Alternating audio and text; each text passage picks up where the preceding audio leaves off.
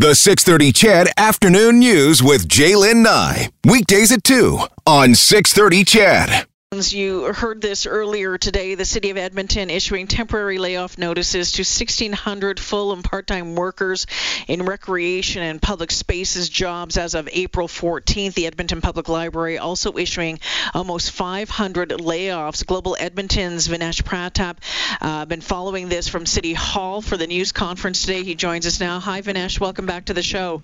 Hi, Jalen. How's it going? Oh, good. Thank you. Now, I know it's been busy for you keeping up uh, with everything that's been going on and coming out of City Hall. This news today, at first, I thought it was just going to be an announcement about um, the, the library workers, not realizing that it was City of Edmonton uh, or 1,600 more uh, jobs. Tell us about it and uh, who these people are. Well, yeah, you know what? Uh, I think a lot of people were just expecting to hear about the library staff. And so I think uh, a lot of us, including in the media, were caught off guard by this bigger number, the 1,600. So altogether, it's 2,089 positions. And so you know, this covers union positions, this covers management positions.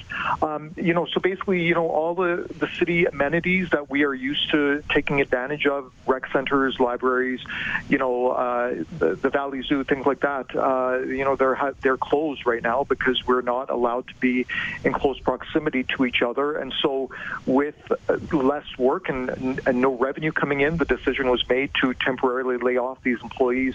Now, one thing that was stressed was that this is not, uh, you know, this was not a reflection of the employee's work or anything like that. It's just a, a, simply a reality of the current situation that we're in right now. As for the types of positions, you know, again, they're full-time, part-time positions. Uh, you know, cashiers, fitness instructors, arena attendants, even the city hall tour guide, obviously, because with city hall closed down right now. So it covers a, a wide range of positions and people. And and how about um, well, what's being put in place to make sure that they're taken care of as far as money wise? Well, you know, here's the thing. It's a bit fluid right now. So uh, obviously, uh, you know, the unions had to be notified first, and so the unions were notified uh, late last week, and uh, ne- negotiations continued through uh, through the weekend. Now, I touched base with uh, the head of the Civic Service Union 52, and you know, here's the interesting thing. Now, their agreements are based on permanent layoffs, not temporary situations like we're seeing unfold right now. So this just shows how negotiations actually had to happen through the weekend to accommodate this temporary nature of these layoffs. And so, um, you know, uh, the the top up was part of that discussion. So you know, EI uh, will provide a certain amount, and so the city uh, decided to provide some top up uh, up to 75 percent. So in addition to the EI, now the interim city manager was asked about that. You know, in light of the announcement by the prime minister today, and so you know, Adam Laughlin says you know this is a, a fluid situation.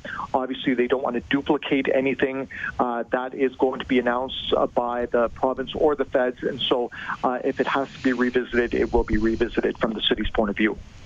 The um, uh, city manager, the interim city manager, um, Adam Laughlin, talking about April 15th, uh, going back and kind of reevaluating things, taking a look at things uh, on that date. Uh, do we know that if there could be more? Layoffs? Well, you know, that's the you know question we asked today. Uh, let me just find you the quote uh, from Adam here. Sorry, I'm just writing on the fly. So good. So, yeah, so he said, uh, you know, quote, at this point in time, we're evaluating. We don't know. Um, so it's just an indication of just how fluid this situation is. You know, it was interesting uh, when Adam Laughlin started the news conference. Um, there was a lot of emotion in his voice. You could tell that this was a, a very uh, difficult decision for him and to, to be making it uh, in this manner because of the circumstances. Obviously, they don't want to make uh, any more layoffs, but I mean, at the end of the day, the city, under the Municipal Government Act, it cannot run a deficit, and they have to be cognizant of the, the current economic situation that we're in right now. Um, yeah, I was going to ask you about that emotion because we've seen it uh, a couple of times now at some of these news conferences with um, with Adam and even Mayor Iveson when I had him on the show the other day. I mean, this is this is these are tough, tough decisions that that cities are making, corporations are making, that businesses of all sizes are making. And has has Adam well, as the interim city manager, Laughlin, has, has he talked about how's it, how this is weighing on them and how they're how they're making these decisions? Well, you can tell it's obviously weighing on them. Um, you know, just again when you see the emotion in, in, their voices, and so this isn't the first time that Adam has, you know, um, you know, started to break up a little bit as he as he talked about the city response. You know, initially it was just about how quickly staff have responded. Uh, you know, for example, uh, you know, just taking up, uh, you know, the the expo center for, in one example. Today again, yeah. you know, that difficult decision to to to lay off staff. You know, it's it's one thing to make a, a decision based on a budget um, and then to kind of move forward methodically with that. But this is such a very different scenario in that it caught everyone, you know, off guard, and you know, changes are being made so quickly. These closures are being announced, um, and then you have to deal with the consequences of this. And so, again, with no revenue coming in, for example, from monthly passes, uh, yeah. you know, related to those rec centers, you know, you have to make some very tough decisions, and, and this is one of them. Have they talked at all about what this is going to mean for the city's bottom line come six months, a year from now? Well, you know, they have been discussing that. They're actually, uh, let me just check right now. Uh, we're, uh, they have a council meeting right now.